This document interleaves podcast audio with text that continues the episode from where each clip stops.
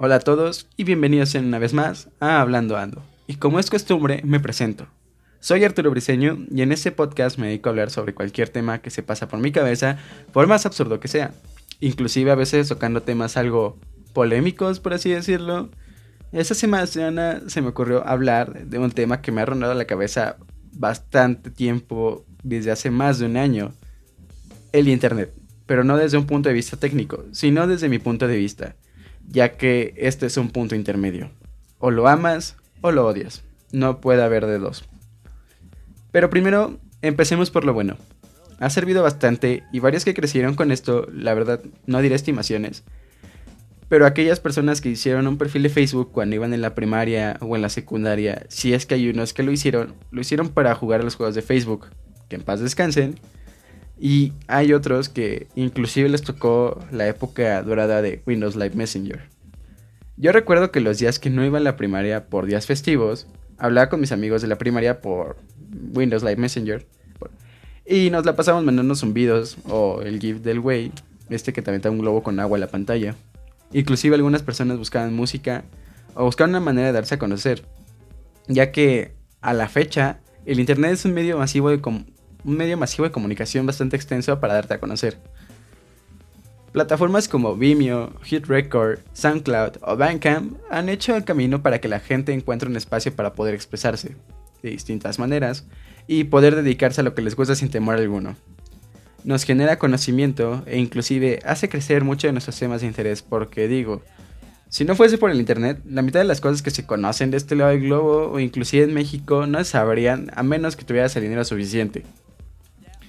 Más que nada, para concluir la parte buena del internet desde mi parte, desde mi punto de vista más bien, es que nos enseña que no todo el internet es aburrido o, y que la procrastinación, más que nada, debe ser cool porque nos cambia de una manera positiva, ya que nos da un acceso bastante fácil y rápido a lo que queremos aprender.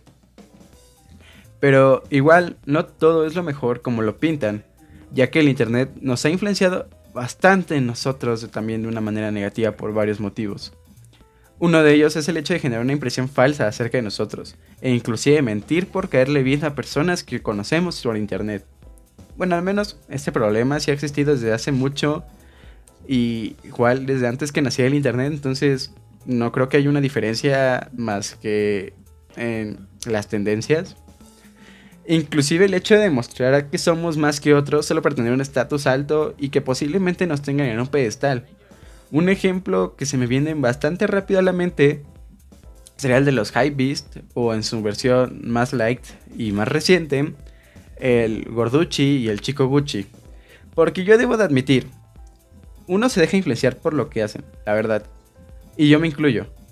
Inclusive hay personas que se arriesgan a ser como ellos y compran tenis piratas. No lo digo porque sea feo, sino que estas madres dañan al pie porque no tienen confort alguno. Eh, otra parte es que genera problemas. Aún recuerdo cuando ser una pareja tóxica era lo top del mundo, lo mejor de lo mejor, la crème de la crème, y ahora esto ha evolucionado en la falsa autoestima. Y la verdad, no está cool generar buenas ideas eh, en productos mierdas o en ser mierda, o sea, eh, decir estoy bien cuando no estás bien, porque esto genera, ¿cómo se llama? Un autoengaño, la verdad. Y con lo de generar buenas ideas en productos mierdas, me refiero, otro ejemplo bastante rápido, es la gente que apoya a sus amigos que hacen música y que dicen, vayan a escuchar el tema, y me digo, está muy top y está bien culero, o sea, ¿lo han visto el video de a ti te falta calle y a mí no, a ti te atropello un mototaxi y a mí no? Algo así. Y pues, la verdad, nunca la, la gente nunca dice, ah, amigo, este, tu música está mal por esto. Sí, o sea, genera una falta, una falsa autoestima y piensas que vas por el camino del bien. Otro de los grandes problemas que yo veo es el de la desinformación y los cambios de personalidad. Y no abondaré mucho en los problemas de la información porque ya es muy pendejo no saber de eso. Y también creer, creer que Adidas te va a regalar unos tenis. Y en cuanto a los cambios de la personalidad, hablo por todos aquellos que tienen problemas de identidad y se basan en todo lo que las redes sociales les avienta a la cara para que ellos se sientan que pertenecen a un círculo. El ejemplo que pongo aquí sería el de los Indie Kids, O sea, güey, qué pedo. Tomar Arizona ya era cool desde antes de que lo hicieran hacerlo ver cool. E inclusive los chetos Fleming Hot. Otra queja extra va para la gente que recomendaba mucho el documental de Netflix acerca de las redes sociales, ya que yo siento que no le entendieron nada de lo que iba, porque el día que salió vi un chingo de posts recomendándolo. Y la verdad, nada más me vi un clip al final, porque lo vi en YouTube, del final de que dicen que no, no hagas clic en lo que el algoritmo te dice, porque estás dejando que el internet controle tu vida. Pero tú, al recomendar el documental en una plataforma de redes sociales, estás haciendo lo que el documental te dijo que no hicieras. Y es lo que me pica un poco, porque, o sea, te están diciendo que no hagas esto y vas y lo haces. Y bueno, yo quiero finalizar hasta aquí este tema, porque la verdad, mi opinión acerca de esto, bueno, porque ya no tengo nada más que decir acerca de esto.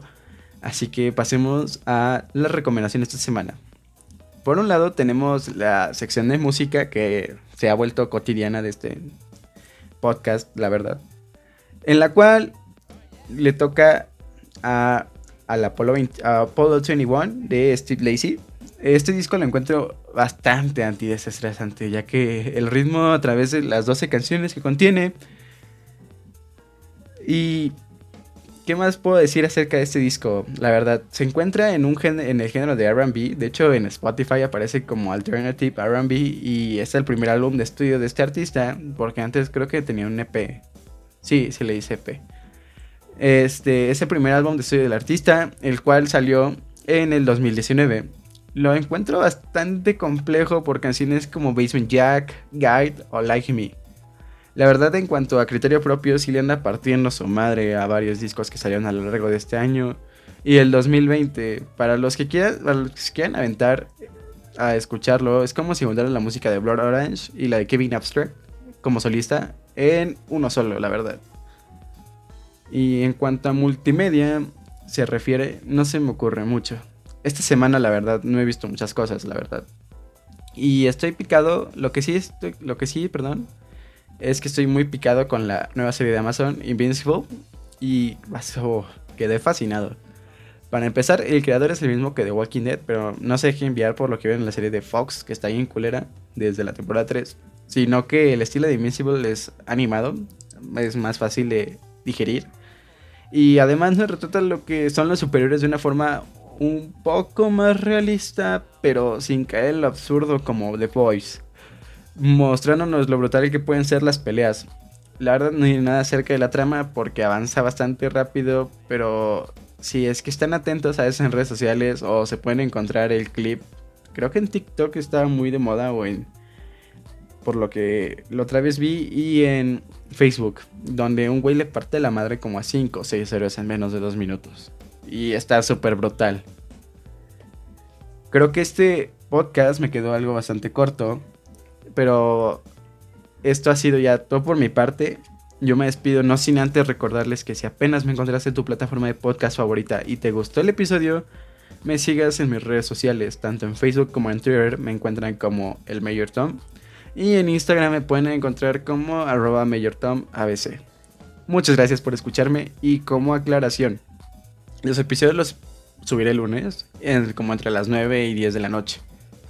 Ahora sí, esto fue todo. Bye.